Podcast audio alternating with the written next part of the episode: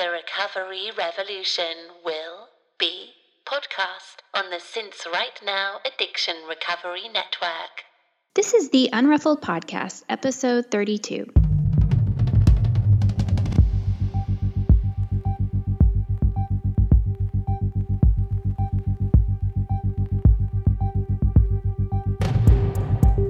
This is a podcast about recovery through creativity.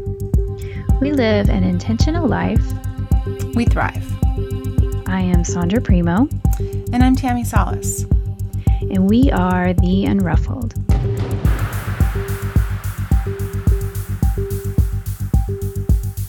Hey, Sondra. Good morning, Tammi. How are you?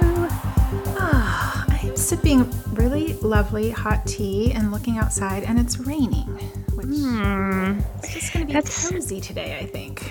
Yeah, that does sound cozy. It is. It got it. We had a nice cold spell, and now it's back to very warm. It is very warm outside today. Really? I had to turn the air conditioner back on. Oh yeah, yeah. Okay, yeah. Yeah. We are living This in different worlds right now. Texas, yeah. it's, it is humid. It's fall in Texas. Yep. It, it it is. It is. My son said something really funny to me one time when it was raining and it was really early in my sobriety and I was taking him to school and I was saying something about I'm so excited. I'm such a lovely day. I'm going to go home and drink hot tea. And he was like, "Mom, you are like the epitome of a nerd right now." it's like, Yeah. "Oh, yeah. And your Yeah, I am. point is what? Oh, kids, aren't they great? Aren't they? Aren't 14 year old boys just, they got a lot of pearls of wisdom for us, don't they? Oh, they do. Oh, Sure yeah. do. Oh yeah, my kid. Uh, yeah, he spouted a few off this morning. I tell you, some of them I could have lived without. Yeah. Yikes! But speaking of, today is my daughter's birthday, so Oh, Chloe, I love her so much. She's such a bright light, Sondra. she is nine, and she is my little Scorpio child. It's so funny when I just realized now who else in my life were Scorpios. I'm like, oh yeah. I see the connections here. She is she is a strong-willed, uh, very opinionated young girl. She is going to do amazing things. I can I can already tell. Um, but this morning she had it. You know, her idea of a perfect birthday morning involved me making muffins for her class. And so I got up really early and made muffins for her class. And then she wanted to go to Starbucks and get um, an iced mocha. That was her plan. Nine year old was like, I want the iced mocha from Starbucks. Like she knew. Well, we had she had her very first one when we went to Chicago. Oh, okay, okay. And so, yeah, and so like I think special. in her head it's like sophistication or and it's special and so yeah, so she's only this is only her second one. It's not like she gets them all the time or whatever. Right. you know. And they were decaf. yeah. I think you said they were decaf. It was a too. decaf. Yeah. Yeah. it was a decaf. Yeah. Which I almost forgot to ask her. The nice lady at Starbucks said, decaf, right? I'm like, yes, thank you. Yeah, decaf. Yeah. Mm-hmm. She's nine. Well, I miss I miss um, texting with your daughter. I used, I used to get texts from her, and now I nothing. Just we- Well, her iPad kind of farted out. She she just hasn't really been using it. It's, it's kind of aging, and so she has sort of cast it aside. But she's getting an iPod Touch today for her birthday, so you guys may be back on oh, great. the texting thing soon. I love because when she was texting me, it said your name, so I thought these texts were coming from you. it's just emojis. oh, I'm like, why is Sondra sending me 27 emojis? It's kind of weird. And then like, and, and, then, and then she would say something to me. I can't remember because this was like a year. It wasn't this summer. It was the summer before. So it was like it's been a while. But I just remember laughing because at first I would think they were you, and I'd be like, hmm, I don't know Sondra that well, but this seems odd coming from her. this is how she communicates in She- emojis. She's a okay. weird texter, but okay, she's creative. Got a lot of those sad faces, Oh, that made me kisses, and twins. A lot of twins, and I love the twins emoji. That's kind of my favorite. It says so much. Like same, same. Me too. That's my twin. That's when I put the twin emoji. All right, this is going in another direction. Um, I wanted to say uh, a little something of something Yeah, fun. You go. I can't even talk today, Sondra, which I'm we'll get- having trouble Okay. with words as well. I'm so glad we're podcasters. We're very professional, which you guys will see in our interview in a few. Um, I started, by the time this airs, it'll already be in full swing. But that's okay. People can start and do it whenever they want to do it. But I started this hashtag um, for November for gratitude. And it's called Tammi's Gratitude Tribe, is the hashtag. And I've been posting my gratitude list for this whole entire calendar year and using my own hashtag, but I'm inviting others to do it. And Sondra, I am waking up and reading other people's lists, and it is so beautiful.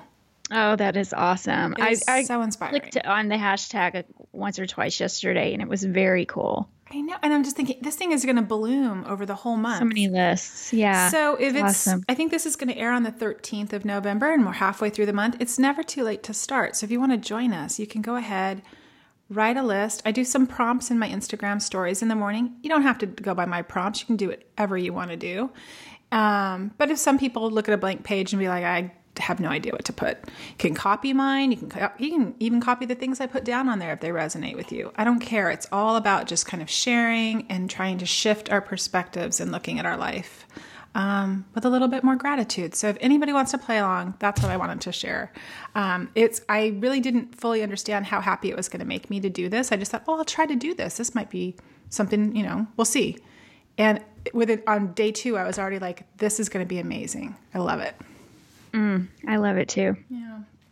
Love it. Oh, anything else big going on for you this week besides the birthday or this weekend? No, no, um, no. Birthday is today. Birthday party is tomorrow. Not having a sleepover, so that's kind of big. that's, that's good news. I remember the last time you had a sleepover. Yeah, you do it up. yeah, not no sleepover this time. So hey, How'd you get out of that? Uh, she wanted to invite too many people, and I said, have the big pa- have the big party. We're just not not gonna have the sleepover. So yeah, Well, so. this we had the Stranger Things party last weekend. yeah, which by again by the time this airs everything's off. But um interesting. With Yeah? teenagers you know? Like they weren't really into the show. They were more into just socializing and having the show on Oh, really? Interesting. yeah so they watched the first one uh huh. and then the rest of it was just giggling and chatting and texting and snapchatting and eating which was totally fine but we've never had kids over with grady to do things like that before we've i, I think i've had like one birthday party for him because i'm just a horrible mother i just don't like parties normally but in sobriety i've been trying and um, he kind of organized this and i helped get a bunch of junk food for it and, and steve put up some christmas lights to kind of um, I, I forgot to turn them and flick them on and off to freak out the kids. That's you know because of the show how those Christmas lights right. speak to them.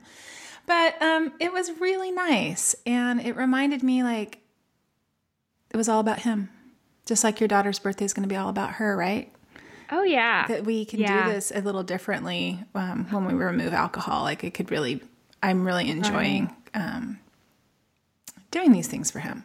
For sure. And I mean, I have to say that, you know, every birthday that my kids have in sobriety, I feel like is a do over for all those birthdays that that they had when I was not sober. And um, those birthdays were not about them at all. They were all Yeah. about they were all about me.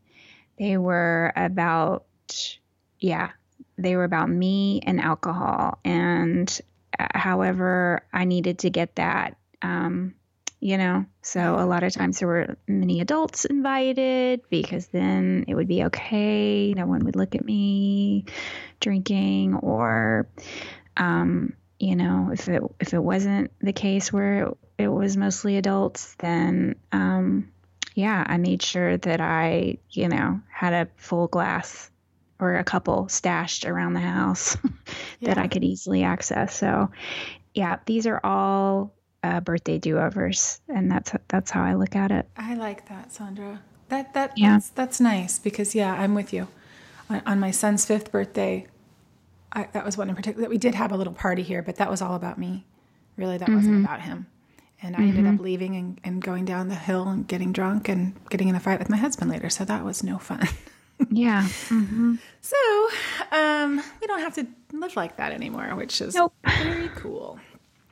Exactly. Um, okay, well, I I was going to um, next week. Should we? You want to promo a little bit of what we're next week? I know we didn't really talk about this, but next week is going to be our holiday episode. Right. So we're going to talk a little bit about the holidays and kind of what they were like and um, what they're like now. And that's going to be Yeah. the week of Thanksgiving. So it'll be the Monday before. You guys can listen in while you're going grocery shopping or cooking your turkey or whatever. But um, hopefully that'll be Yeah. Yeah, I'm excited to talk about holidays because, whoa, again, they look very different. yeah. So that'll be a good one. yeah. Okay, well, let's talk about who we have on today. I know. I'm so excited.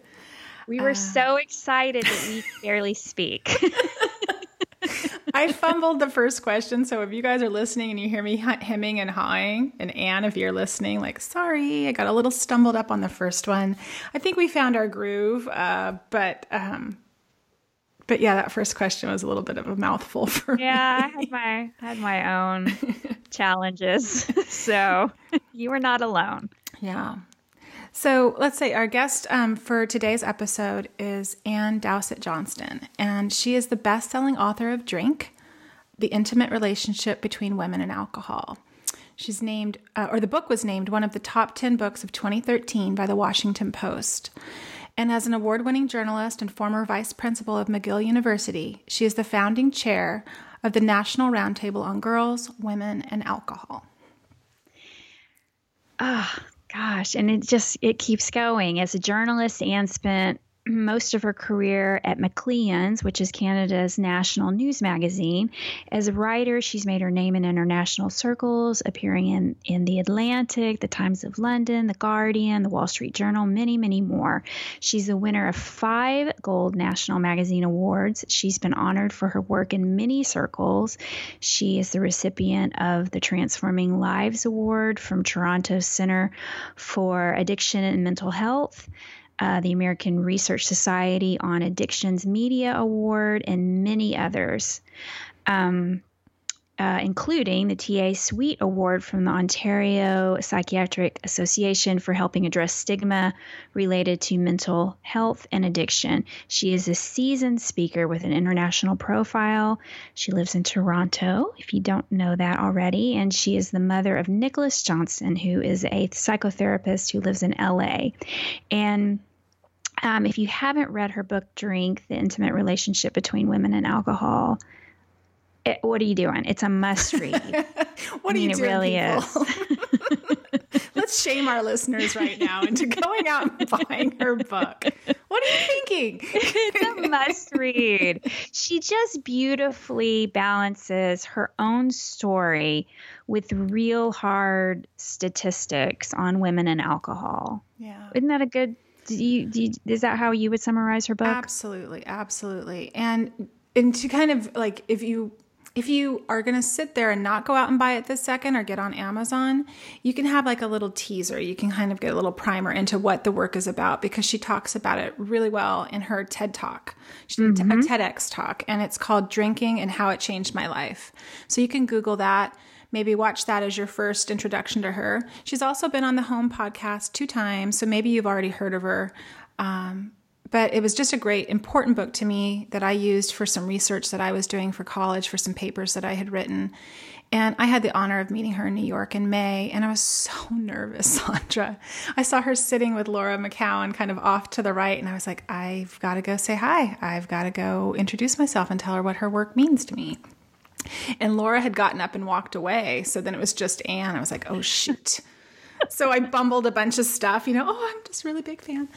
And um, later on, I saw her in a Starbucks and she was right in front of me. And so we started chatting about um, gratitude and her book and the book that she's writing. And we get into that in the interview. But she was so lovely and down to earth and um, and sweet and and smart Mm-hmm. and yeah and well spoken and like we mentioned in the interview sobriety is the great equalizer um so even though we have a we can fangirl and we have lots of respect for and um we are all the same in recovery yeah, same for us, right?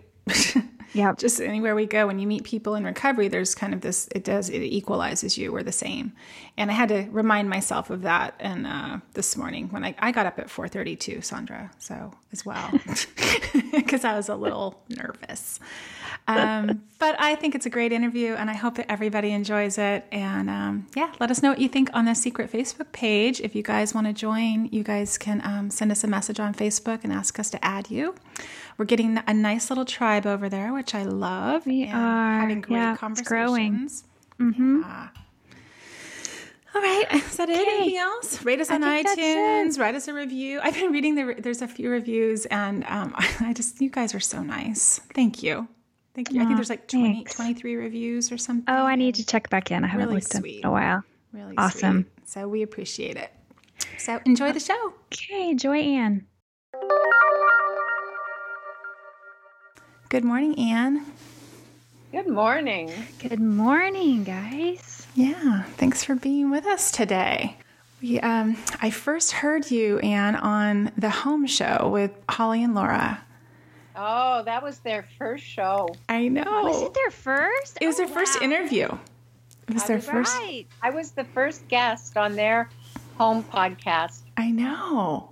I've listened to every single one. So you've been on there twice, right? Oh, very good. I'm very impressed. Oh, Ann, you have a total fangirl with me. So there's going to be more. I'm going to gush over you a little bit later. But um, yeah, I listened to both of them and I loved them and I read your book. And Yes, I read your book as well. Very early in my sobriety. I think I, I need to revisit it because it's. I feel like I, I've not. It's been a while since I've read it. It was so good though. It had such an impression on me. Thank you. Thank Yeah. you. I loved writing that book. It was a lot of fun. Yeah. Well, okay, well, we're going to dive into all of that, but we thought for our listeners who, you know, if someone who knows hasn't read your book, which I can't imagine somebody that hasn't, but if they haven't heard and they haven't read, then we would like you just to tell our listeners a little bit, um, you know, maybe how you came to the decision to quit drinking. And then we're going to delve into your creative process with the book and how you wrote that. But, um, but if we could start with, um, you know, how you um, came to quit drinking, why don't you share, a, li- like, maybe the short version of that? Sure.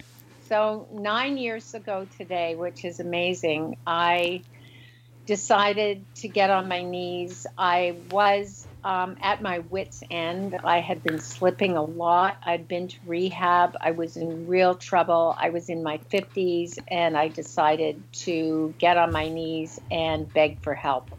And I actually gave up drinking nine years ago today, which is a miracle because I could not stop blackout drinking. I was a workaholic long before I was an alcoholic.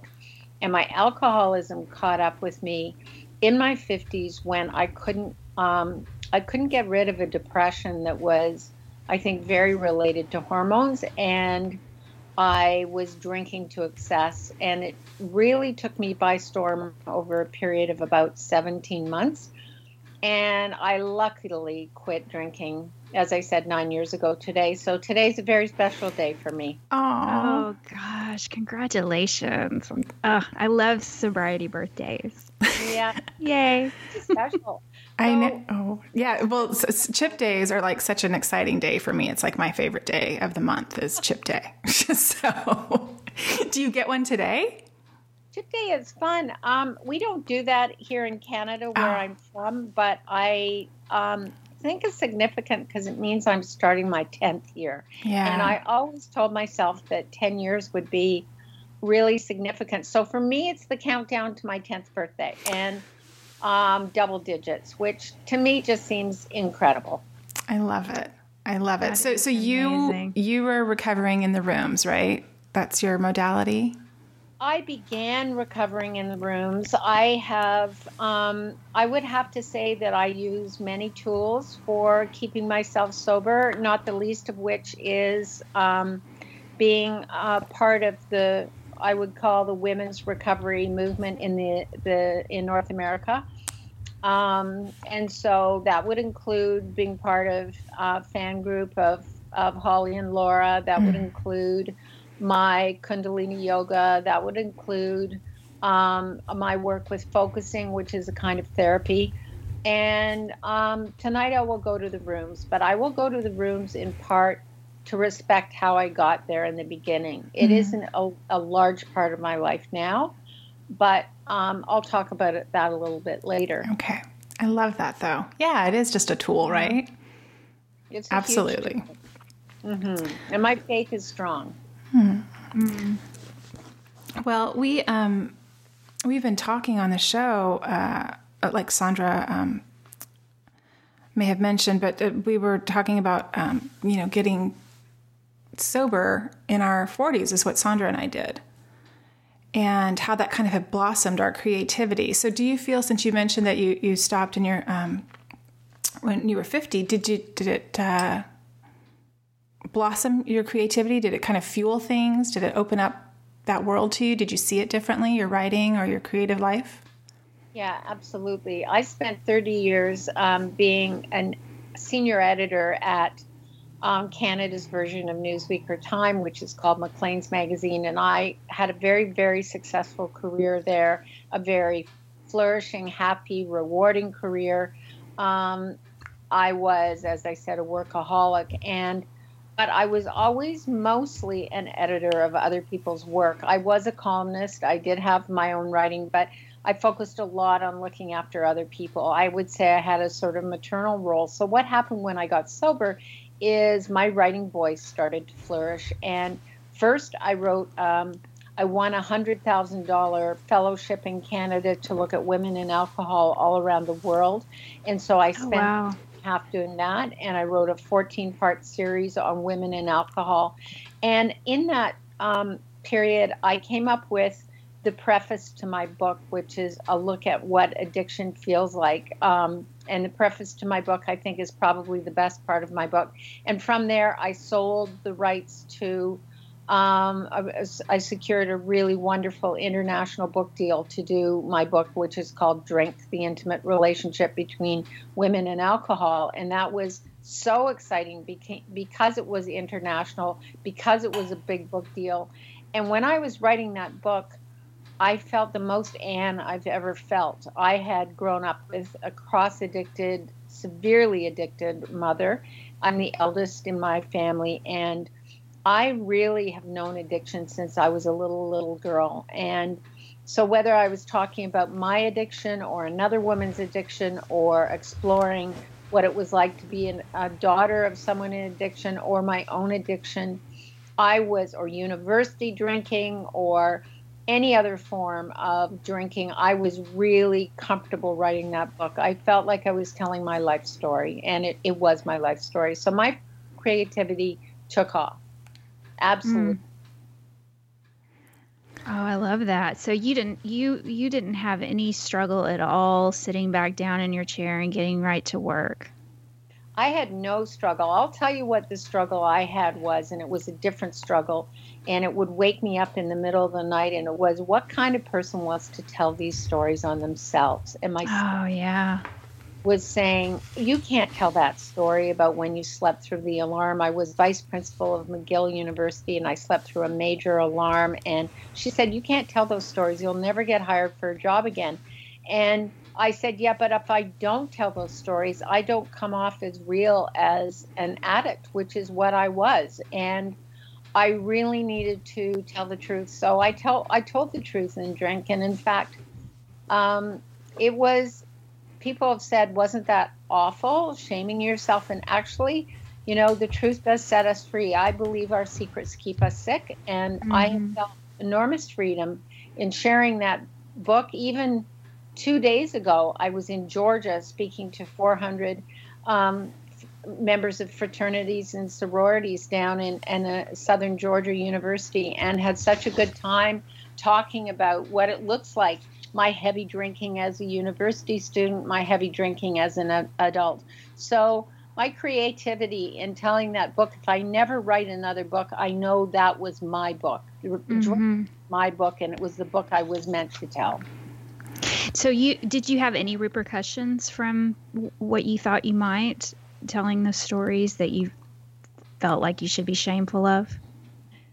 You, you know, the only hard part was that my mother at 84 agreed to have me tell her story, and I told a whitewashed, slightly whitewashed version of her story. She had a very gothic story of addiction that was spanned many decades, and I felt really badly because when she tried to read the book, she was um, really diminished, and it. I think what I didn't recognize is that in her blackout drinking, she didn't remember a lot of the stories that I was telling. Oh that, no, yeah, Ugh. that was hard. Yeah, and, um, but I thought it was very brave of her at 84 to say. I said, "Mom." you know, the best thing we could do. I wrote this book for the still suffering alcoholic, the woman who, like me, I read Caroline Knapp's Drinking a Love Story. I can't tell you how many times I carried that around, and there's a little questionnaire in the back of that book, and I did it over the years and saw my drinking progress. And I thought, I want to write a book for the still suffering alcoholic woman who needs a book, needs a companion. And you know, almost not a day goes by that I don't hear from a reader. Um, even yesterday, it was a young man r- writing and saying, My mom's an alcoholic and I don't know how to deal with it. And I'm meeting him this weekend. So, wow, Ann. The book is four years old. It was named, um, I'm really proud of this, one of the top 10 books of 2013 by the Washington Post. And it is a real, if I never write another book, I'll be proud. It's a real fabulous um, um, part of my story because I got it on paper and I don't feel ashamed. Mm. Well, there's something so. Um, it, it's hard, I think, in early sobriety to fully believe this, but there's something so magical about just finally telling the truth. Like when I finally hit that moment, I think I was nine months, seven, nine months sober. I'd only been in the rooms for like two months. And I told the truth for the first time to somebody in that room and the world didn't end. She didn't hate me. She didn't judge. I don't, whatever it was. It was like I, I just practice, and then I could go back and keep practicing it. And it was so powerful that it, then that became addictive to me. Like I don't want to lie or be fake anymore. I want to tell the truth. So you telling the truth in your book and having that resonate with so many people and touch them, yeah, that's not nothing to be ashamed of. That's that's got to be mm-hmm. so got to be so proud of that. Yeah, I feel I feel um, lucky. Um, I've really been wrestling with my second book in a way I never wrestled with drink, and I know, you know, it's just I guess maybe you're right. You know, from being in the rooms, we get used to telling our own stories, and um, I've already been to a meeting today. I'll go to another one tonight, and that's just um, to honor where I got sober and how I got sober and you know, really a lens through which I understood how I was able to find recovery, which my parents never found. And I should add that my dad died of Korsakoff's, which is the most extreme version of alcoholism. And mm. he came to that late and he died a miserable death. And so genetically, I'm set up. I'm set up for this. Right. I really am. And it is um, something that I feel so strongly we need to be you know, getting out of church basements and talking, um, and and wrapping our arms around it, just like the mental health community has, and saying, we will not be stigmatized. We will we will own these stories. We will own the solution. We will own this.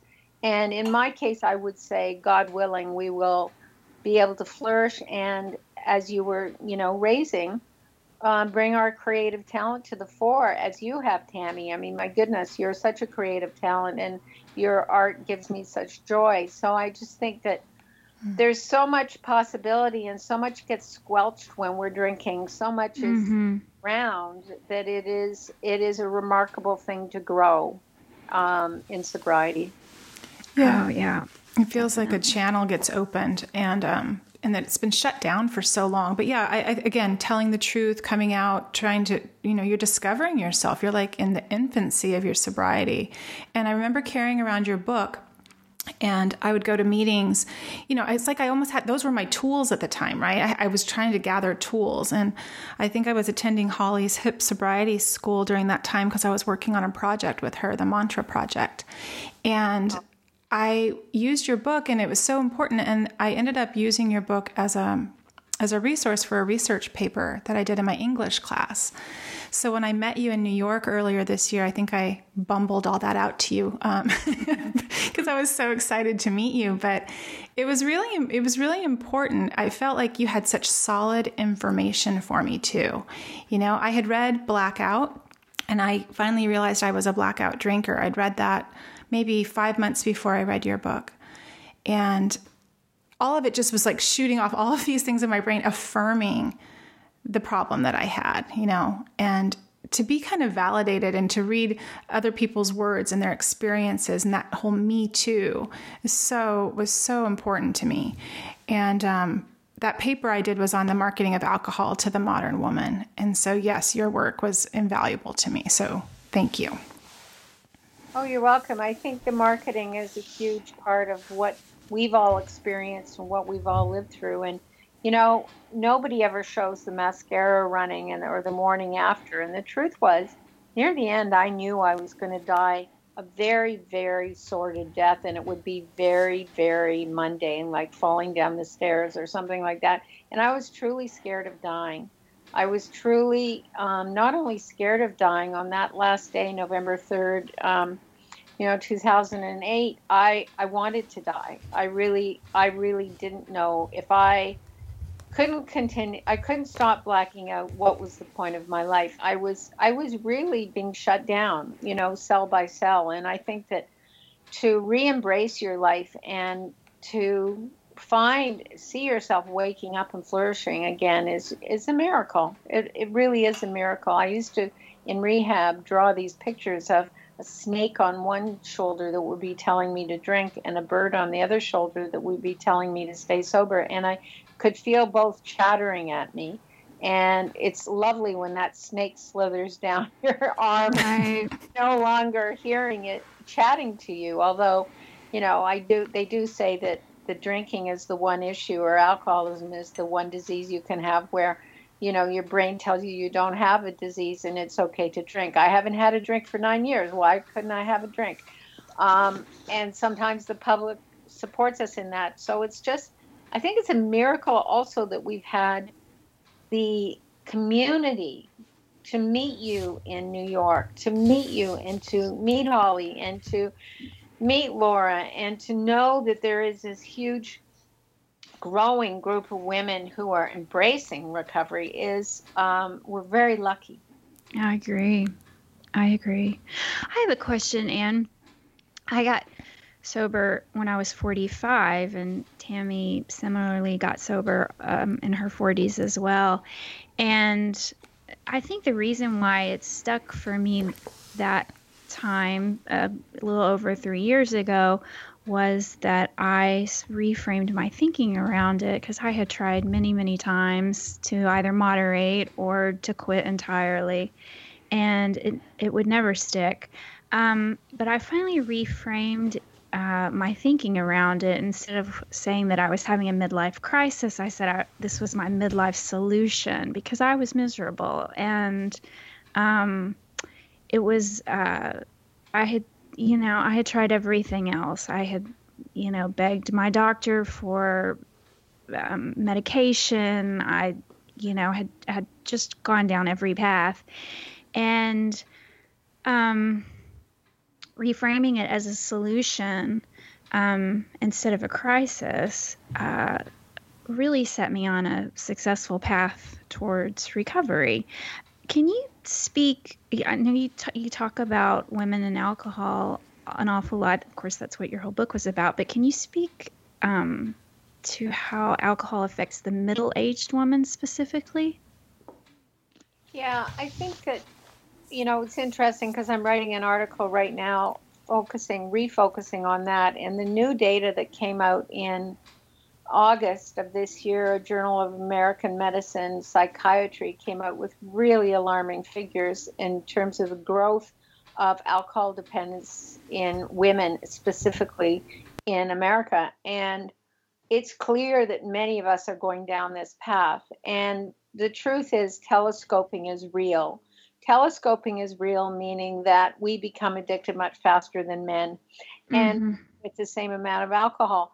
What uh, what my book concludes, and what I believe passionately, is that alcohol has been sold to us, marketed to us, and also is seen as the modern women's steroid. And you know the picture: you race home from work.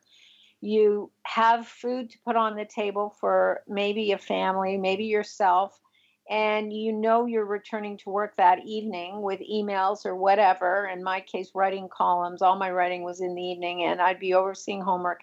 And sometimes I was opening a bottle of wine before I even took my coat off near the end, where I would be chopping vegetables, pouring a glass of wine at the chopping block and I could feel my shoulders come down from my earlobes, and somehow I could get acclimatized faster to my role as a mom or my role as someone at home faster, or I could head to a party and I could get unstressed faster and get into the party mood, or near the end, if I was tired and couldn't sleep, I'd have a glass of wine.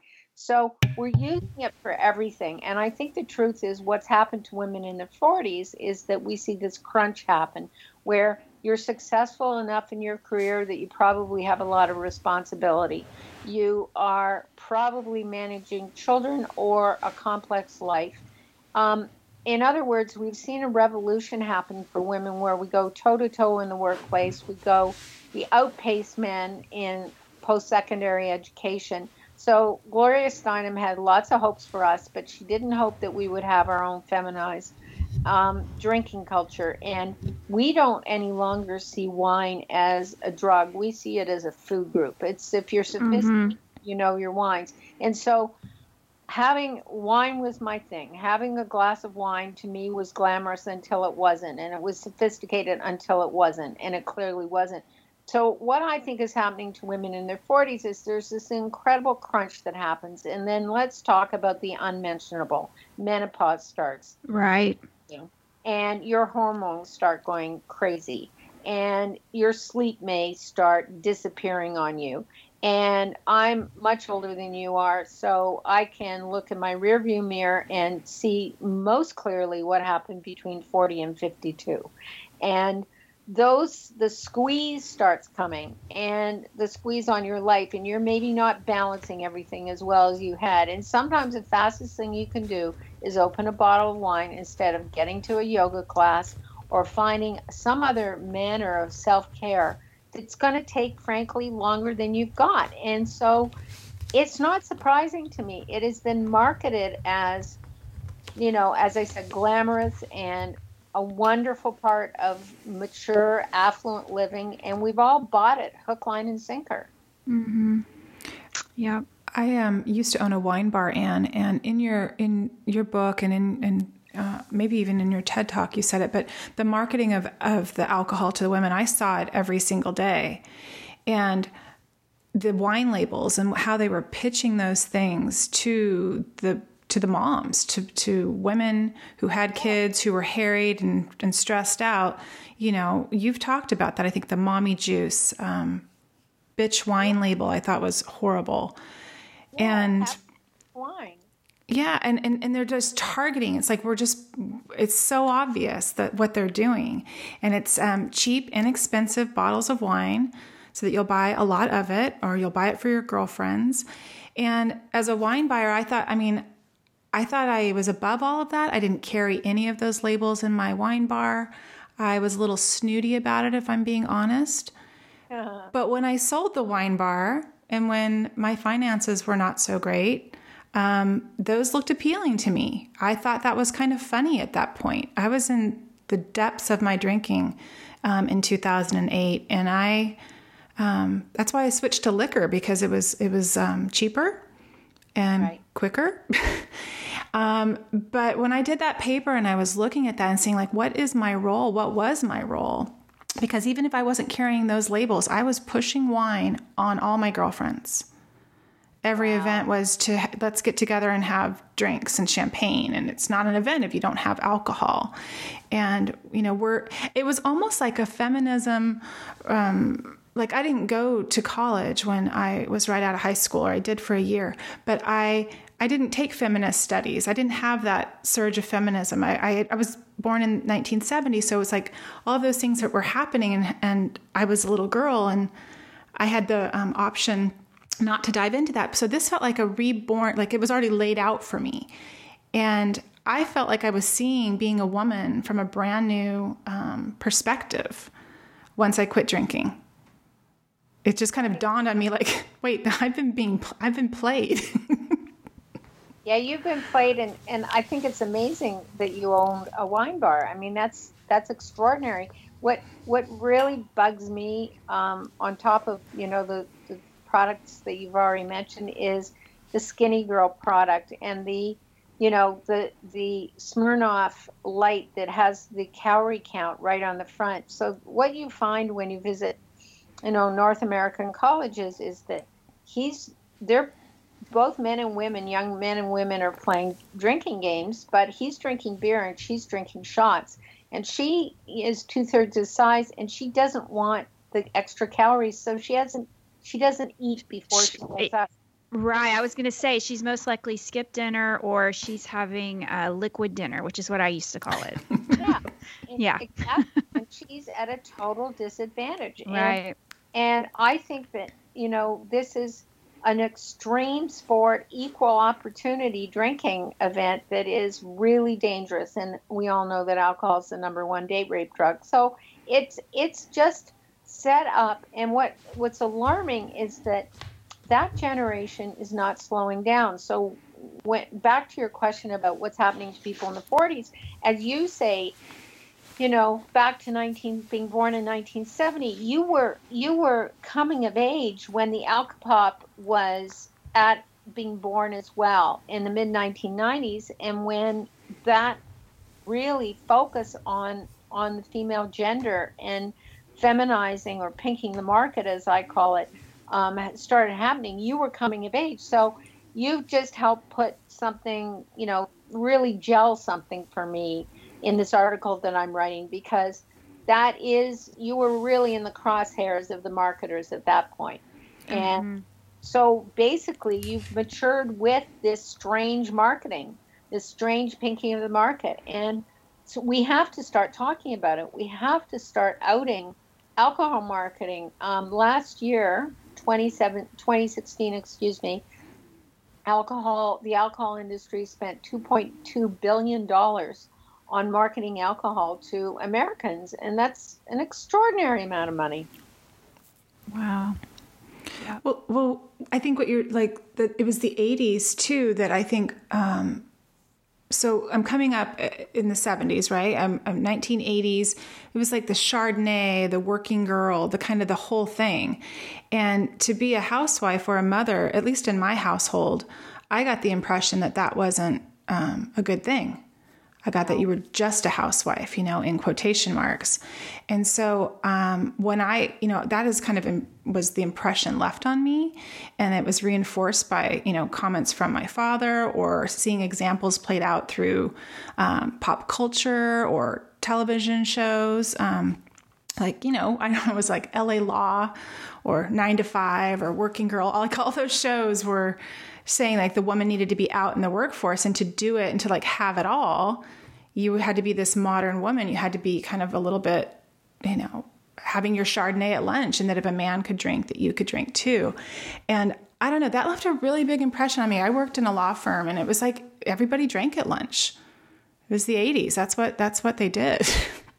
You had a you had a liquid lunch. That was it. And to keep up with the boys or to be um, considered equal you tried to drink equally. And uh, that didn't work out so well. didn't work so, out so well for me. didn't work out well for me either. and that's the other thing is that, you know, I think you can have a long, you know, we back to why you're 40s, we can have a long trajectory of, um, you know, they say roughly 12 years um, from when your drinking starts getting complicated to when you're drinking, you know, you're essentially burn your day pass and you're not allowed, you're not allowed to drink at all. I remember once my partner of the time, my boyfriend, tur- waking up in bed and saying, I said, I blew probation last night, didn't, didn't I? And he said, yes, because yet again, I had surprised myself by drinking too much.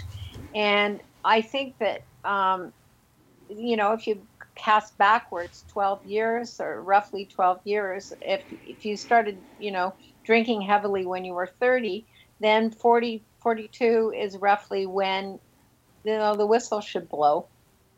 Yeah, it right, did. You're right. right. Because it's progressive and it's an addictive substance. That's that's what I think a lot of people just don't, you know, if they think it's just this harmless, um, you know, activity that they do for celebrations or whatever until they you know find themselves doing it every day and then earlier in the day. And um, it's it's ad- addictive and progressive. Right? Yeah. and and we don't appreciate that you know whether it's our favorite television shows or growing up with sex in the city on the cosmos or whatever it is it's uh, it is surround sound messaging that this is part of a sophisticated life. And we tend to other, it's legal, we tend to other the um, the difficult drinker, the you know the one friend that we all know who has trouble, or that r- rare drunk driver, or that person who's sitting on the park bench drinking out of the brown paper bag. We like to think it's, and the alcohol industry loves that we think, you know, the rest of us can drink responsibly, quote unquote and it's just garbage. Mm-hmm. It's garbage. it's a I... whole messaging that's garbage, and what we don't appreciate, and this I want to underscore hugely, is that we're in the middle of an opioid crisis, and we don't appreciate that. Yes, it's important. The opioid crisis deserves a lot of attention. However, alcohol kills more people every year than overdoses from all other drugs. And so we need to pay attention. We should need to call an alcohol crisis in America, and nobody's willing to do it. Right, right. I, uh, it's yep. too much money to be made, right? Too much yeah. money to be made, and too many lobbyists on on in Washington. And the one and the lobby the lobbyists are very very active. So, you know, don't get me started on public policy or. Don't get me started. Uh, well, I think when I sold my business in 2008, I, I, we had it for about six years, and I was having all kinds of moral dilemmas. You know, with myself, obviously, um, and with just that I was like a wine pusher, and that that my livelihood existed on selling and pushing the substance to people, and. I can look at that now and go, I can see all the signs where it started to bother me when people would call me and have me deliver it to their house. And I would be like, well, I would rather them not be on the road.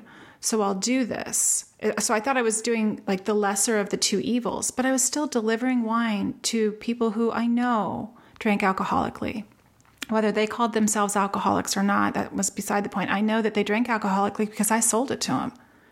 Wow. And so that just started really eroding me uh, my soul and my spirit a little bit. And then, yeah, when I finally thought I'm part of this, like I only saw that really when I quit drinking.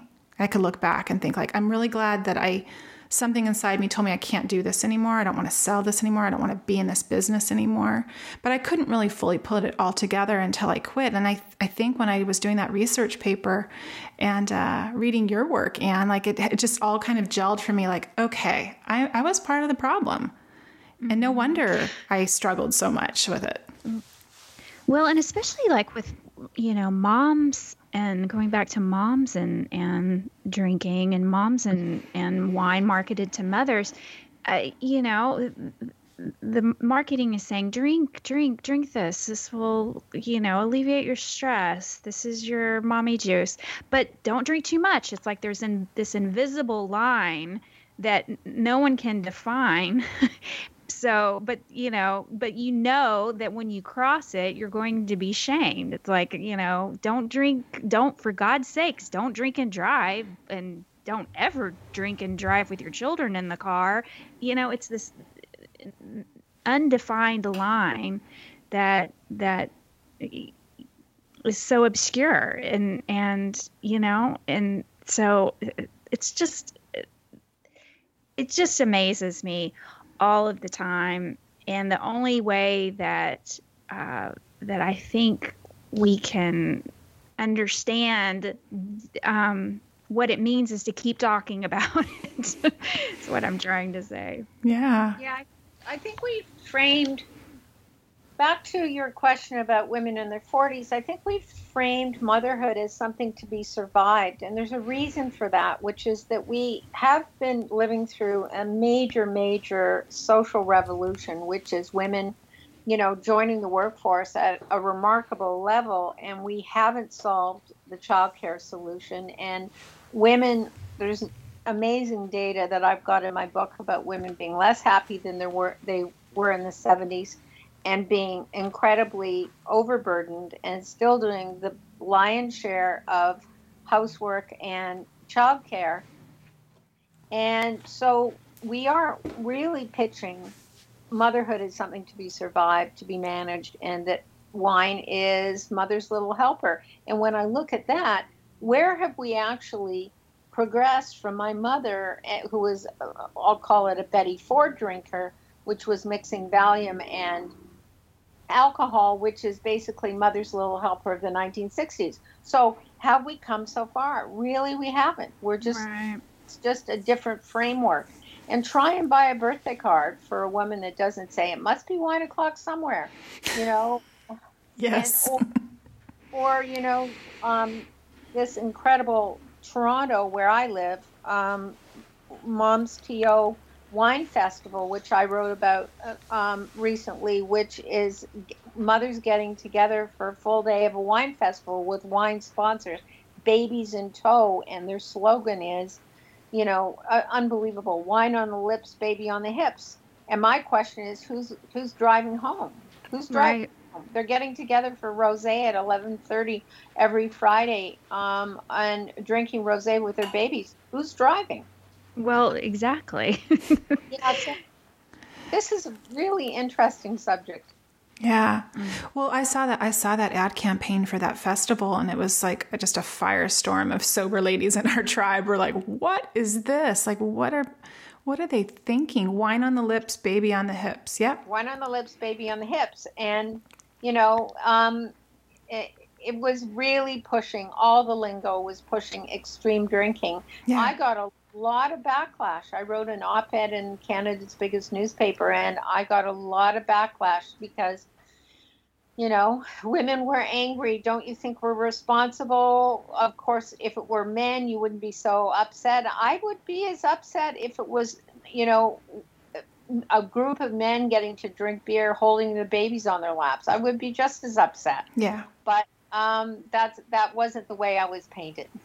No, and they're not going to market that to men. They're going to market it to women because women because women are already doing it. We're already going, you know, to to play dates and having champagne and seeming like it's okay to do that. You know, it's just a glass of champagne while the kids play.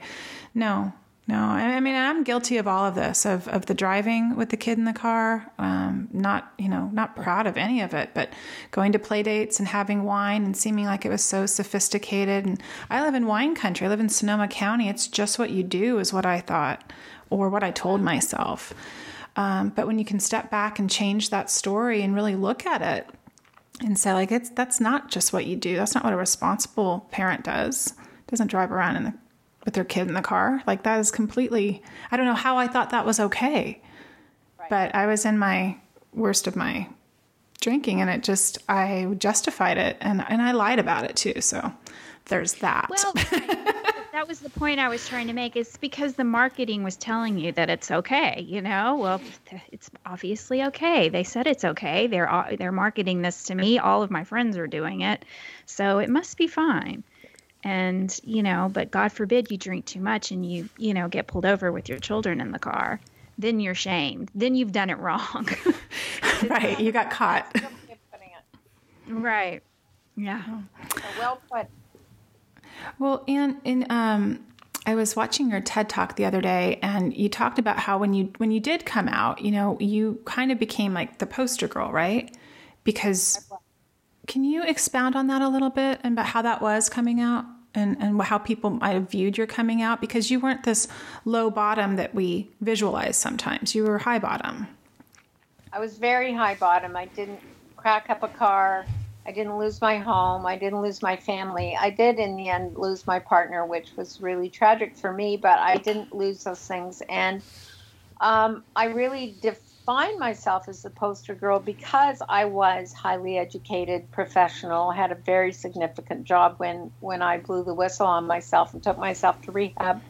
And it was, um, I really, for a while, I went to rehab in the States and I thought I'd just slink back to Toronto, my hometown, and wouldn't really mention it to anybody because I had a whole group of people thinking I really didn't belong in AA. I was um, the kind of person who would go to my book club and I would, one of my best friends didn't believe I was an alcoholic because I would go to the book club, I would drink exactly what everybody else did, and then I would come home and open a bottle of wine. I was a really secret, isolating drinker and until the very end when I wasn't hiding it from anybody.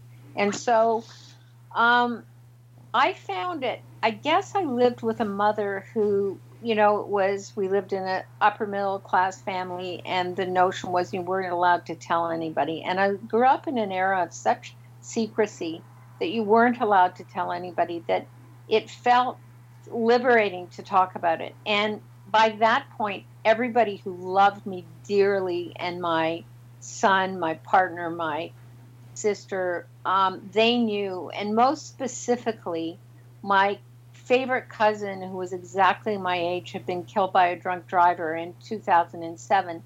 He was killed on Father's Day, and mm. he had his youngest of four children in the front seat, and she ended up brain damaged. And oh my gosh, um, I got drunk at the wake. Imagine how popular I was, mm. getting blackout drunk at the wake for someone killed by a drunk driver. Not popular. No. And so that was my really, that was my bottom. Mm. And that was my wake up call that I was in, I was way out of control. And I had no control. I mean, my, I, I think others probably share this, but um, when I blew the whistle on myself, I found I couldn't stop. I mean, which is why I ended up in AA. And I, I was incredibly um, yeah, I was in trouble. a lot of trouble. Yeah. And so, um, doing my TED talk, owning it, and really seeing what I would call the cusp and the beginning of a revolution in terms of recovery, in terms of faces and voices of recovery, in terms of recovering out loud, um, was exciting. I found it exciting. I found it um, that 14 part series that I told you about that I wrote in the Toronto Star. I asked them if I could tell my own story, and they said, Are you independently wealthy because you'll never get a job again? So I didn't tell my story, and I had alcoholics saying, You don't know what you're talking about. So it was a relief to finally. Mm. Not only do I know what I'm talking about, I've lived it, it's been hell. And let's start a tribe, as you call it, a tribe of women who are going to and I ended I ended my series saying, um, here's a challenge. Others should tell their story and I found person after person would agree to and then say, Oh no, my sponsor says I can't or I'm not allowed to. And for a while it looked stalled and it didn't look like anybody was gonna own it. And then all of a sudden, as you saw in New York City in the spring, we have a tribe of women and we're 500 strong and so many more than that 500 willing to own it. And it, I just think we're part of a revolution. Hmm. I agree. Well, that that brings me to another question I wanted to ask you. Then, is it in this? Is it because we're completely immersed in the recovery world, or does it, is there really something happening in the culture around alcohol awareness? Do you feel a shift going on? Well, I think we know in the recovery world there is. Right. I, my question is, how much does it is it really having an impact on that really interesting group that is referred to as the French paradox. And the French paradox is that whole the is that whole group of, of the of the public who are not alcoholic. So we're only up to 4% of the population.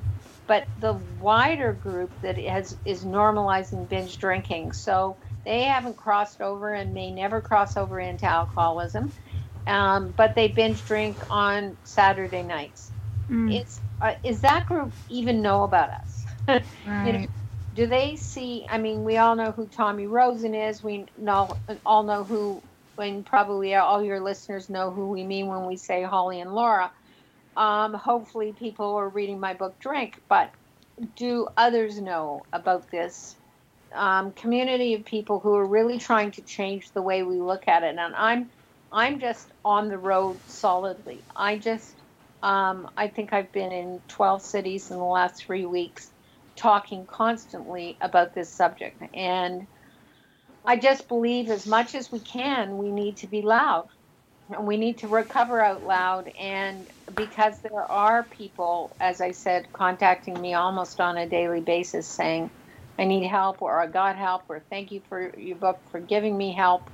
And can I talk to you? Can I find a way to, to learn more? People want to be part of this. And so I do think it's a revolution.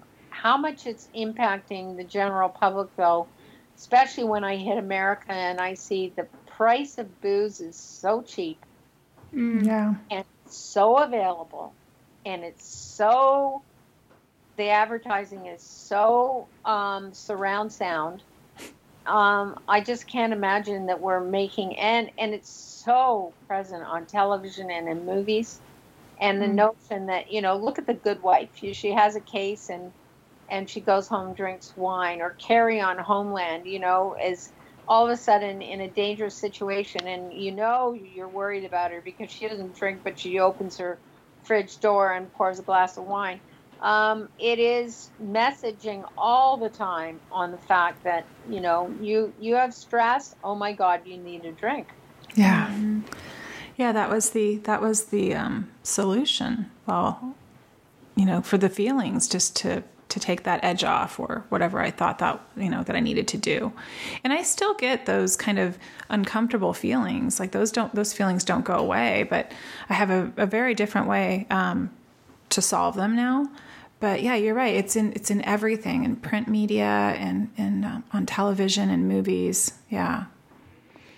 Um, so I wanted to ask you a little bit, since I know we're, we're a little bit into the interview here, but a little bit about your creative process. Because I took your wonderful workshop when I was at the She Recovers conference in New York. I was so excited. I took all these wonderful notes and I came back and we talked on the pod about it a little bit. And your index card system just was like a revelation to me. And um, I have a little bag now that I carry index cards in and my pen. And so when one of my thoughts or memories from my past or something that makes sense to me in my own story, I jot those down and put them in there. So I was wondering if you could share a little bit of your creative process and just how you um, came to write Drink. Well, thanks. I mean, I'd love to talk about it. Um, Drink is cobbled together um, partly from my journals. And I, since I was nine, um, have been a daily diary writer. And sometimes I think it's foolish waste of energy. And then when I was writing Drink, I was so grateful for them because I had such amazing notes from my life.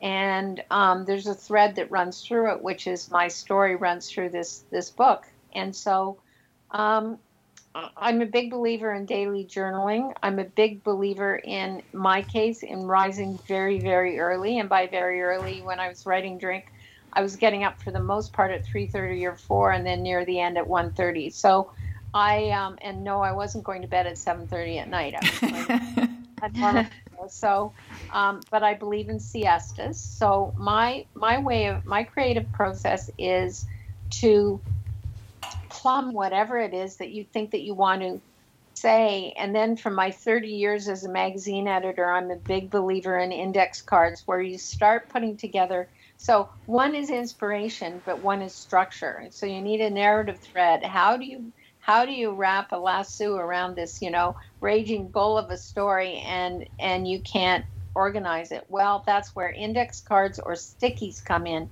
And I'm a big believer in either giving yourself a floor or a wall in your in your home where you can say this is my creative whiteboard or my wall where you can take the ideas or the chapters and you can shuffle them or move them around. In my case, I use yellow stickies or pink stickies and I put them on the wall and I reorganize the book till it makes sense.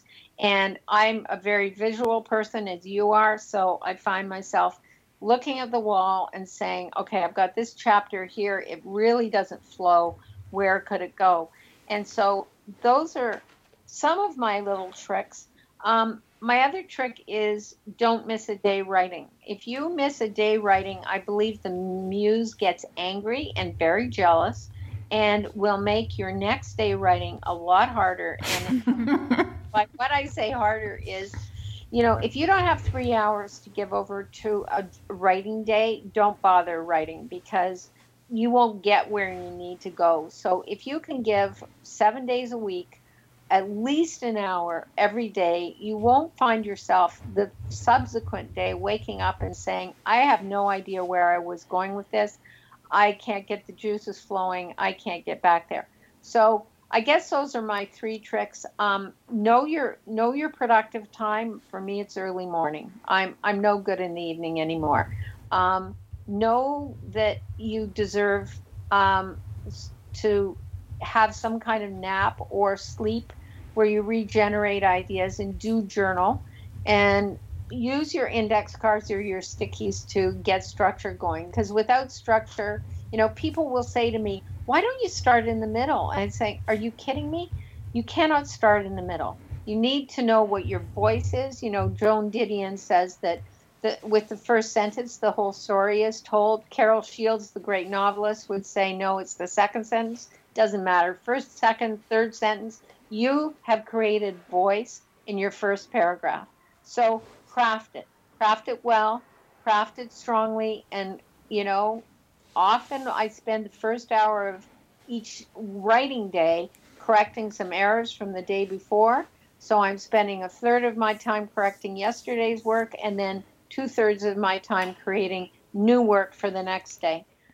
Now, all that said, the creative process can be very fickle. My second book, which I'm working on now, has not gone well. It's been really difficult. It has been the opposite experience of drink. It's on grief and gratitude, and mm-hmm. it has been a challenge. And so, um, it's it's life. What can I say? Um, it's like addiction. Uh, I I'm very confident, touch wood, in God willing, about not drinking today. What's happened for me? Food.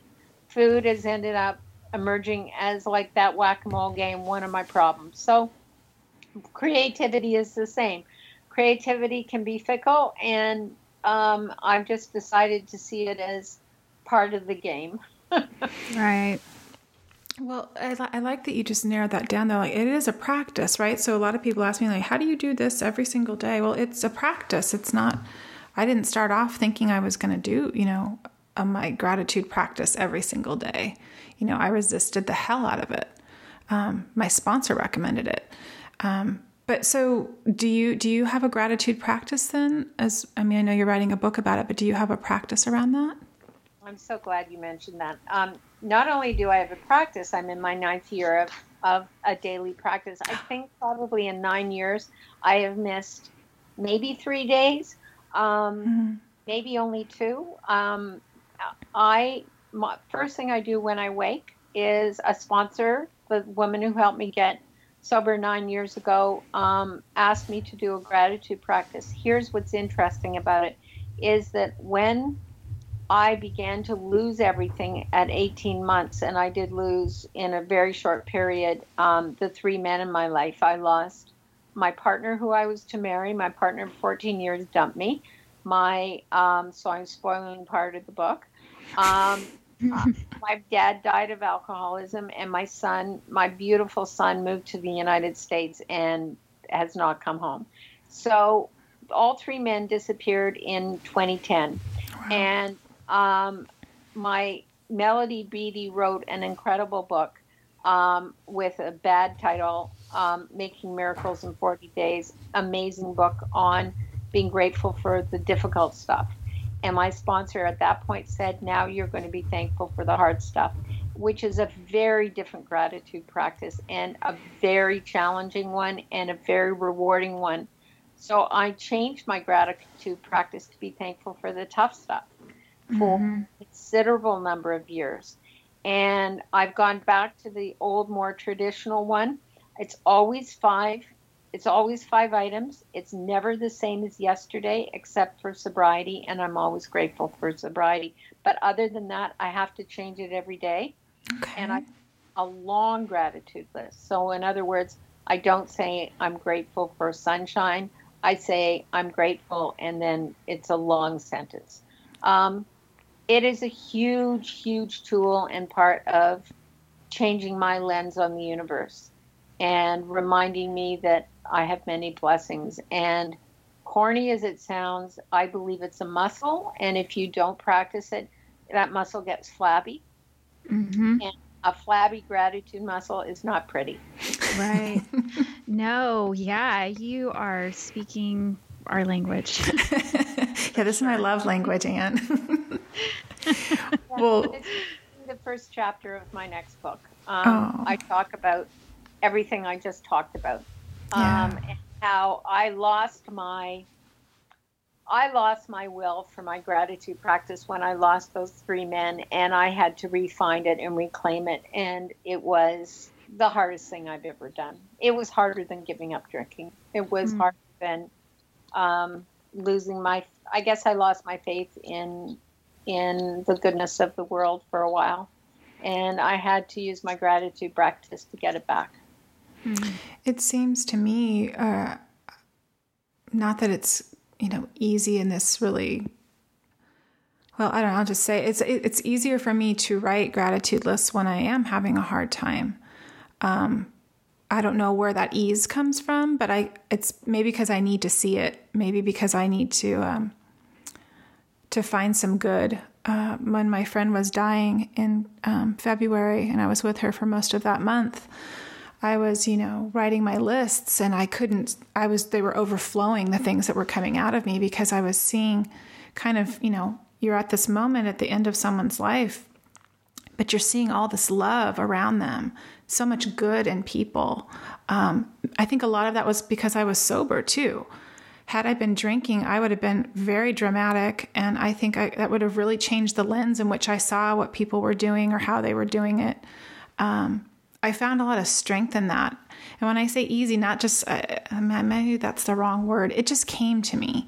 It was effortless, I guess, is what it was, is that I could. I could tap into something there that I needed to. And I think that's because I had been practicing with my gratitude circle. And I could see how they were finding when they were all having rough times, their lists were so beautiful to me um, Sondra's in particular, she was having some hard times, and I would see how she just viewed that and how she worded it, and I thought, what a beautiful way to look at life. And Isn't that uh, Yeah. Isn't that gorgeous? Yeah, you know, because the opposite of that is is you know just to validate your uh, we all want to validate our sadness, our grief, our fears, and just sort of you know, marinate in our pity parties. You know, that's actually how I lived my entire life before I got sober.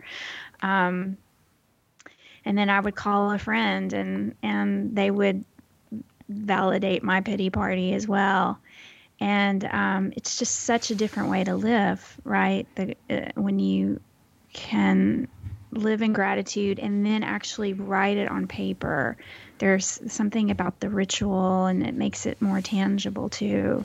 I really think it does rewire our brains as well. I know that there's probably research on that and we haven't found the exact bit of research, but I think it really does rewire your brain too.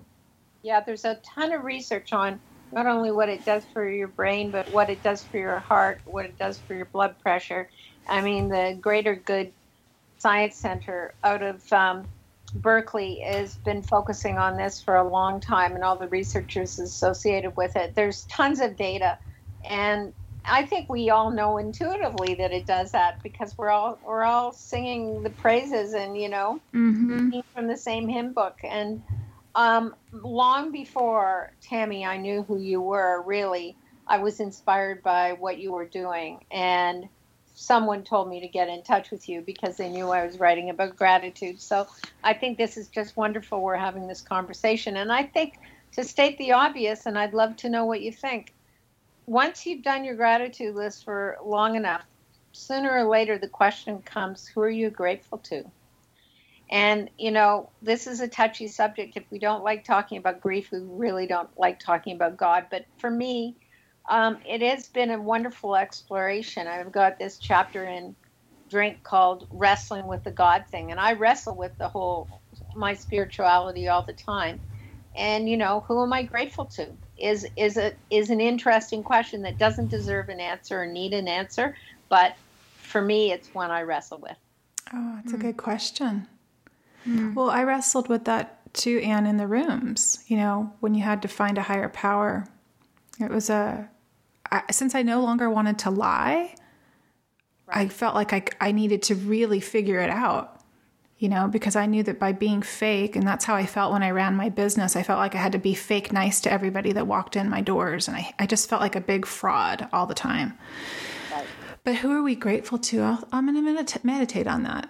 I've, I've, I've been doing my list for almost, two, it'll be two years and about a month.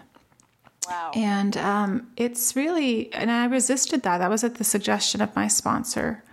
Um, and because I told her I was willing to go to any lengths, um, I did it, even though I didn't want to. And I'm so glad I did. and that just goes to show me like when people suggest things in recovery, um, even people who are opposed to going to the rooms or to AA, it's like if you could just be open to some of these concepts and take what you want from it, right? You don't have to take the whole thing if you don't want.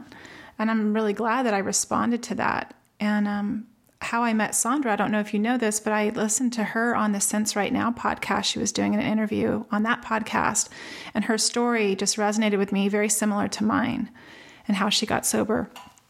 And I just kept kind of watching her in the home group, and I was like, everything she says and how she writes it, it's just so beautiful. And the way she frames her sobriety, um, she has what I want, you know. And so I invited Sondra to be into our uh, to come into a gratitude circle, and we've been doing that like a year and a half now, Sondra. Mm-hmm. I think yeah. so. With about eight other women, and it's been really powerful. It's been a wonderful tool. Um, wow. But I can see how it, could help you through grief. Um, for sure. Is that is that where your book is morphing? Is is it morphing into grief or? Yeah. Yeah. It's morphing into grief because I'm interested in the intersection of gratitude and grief, and you know, mm. it sounds like with the death of a friend, you know, that you're no stranger. Yeah. Yeah, and we've had a lot of death this year. Yeah, my husband's brother passed away too from this disease, and it was um, oh, it's been hard. It's been a really hard year.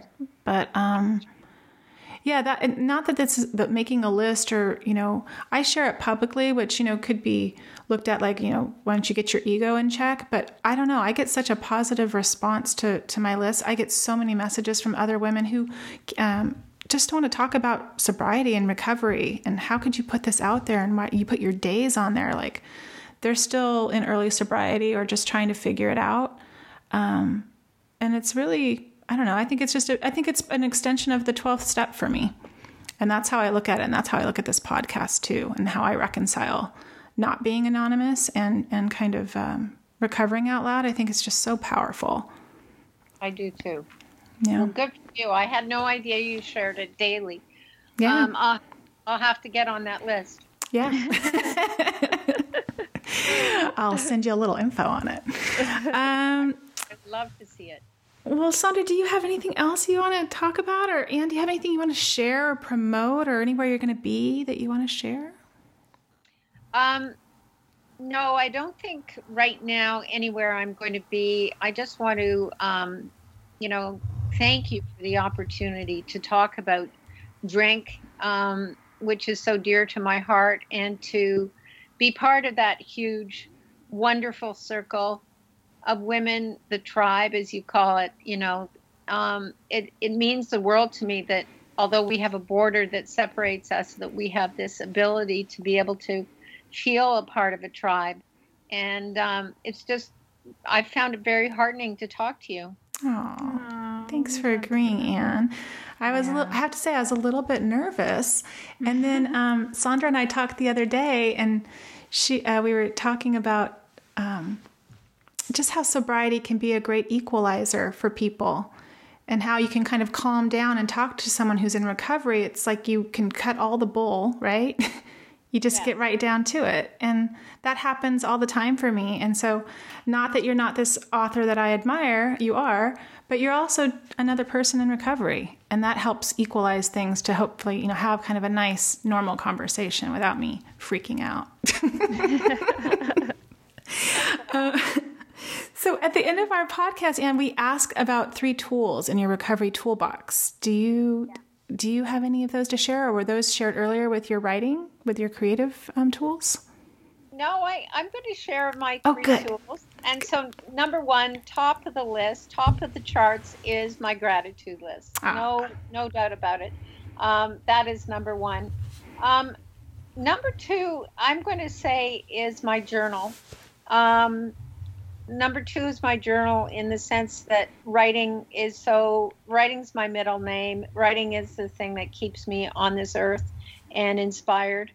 And i can't imagine my life without it. So that's a tool. I i'm in many ways wrote my way into recovery. But the third the third tool i would have to say is the 12 steps and is my community my large re- community of um, sponsees, sponsor, um, and um, ability to know that I can show up at a meeting and talk about this just about anywhere in the world at any time I want and find community. And that is um, so the female tribe, whether they're in the rooms or outside of the rooms, the female tribe is is my third tool, and I'm so grateful. I love it. I love it female sober tribe. It, they're strong, right? I mean, yeah. oh yeah. That's what yeah. we're trying to build Every here time too. you say it, I get little, I get little goosebumps. Me too. oh, thank you so much, Ann. I look for. I hope I get to run into you again in person and accost you at a Starbucks like I did in New York. Please do. and I have, to, I have to tell you one last thing. Today is my daughter's ninth birthday, so I will forever remember your sobriety birthday. No kidding. I know. Isn't that cool? I love the universe. I know. I love that. Aww. Oh my goodness. Chloe and Ann's birthday today. Uh-huh. I like it. uh-huh. I love it. All right. Oh, have a great rest of your day, Ann. Thank you so much and happy birthday. Thank you. Keep in touch. All right. All right. Bye. Bye. The Unruffled podcast was created and produced by Sondra Primo and Tammi Salas. Our show is edited and mixed by Steve Hecht. Original music composed and performed by NMMD. Original artwork created by Tammi with the help of graphic designer Chris Aguirre. Thanks for listening.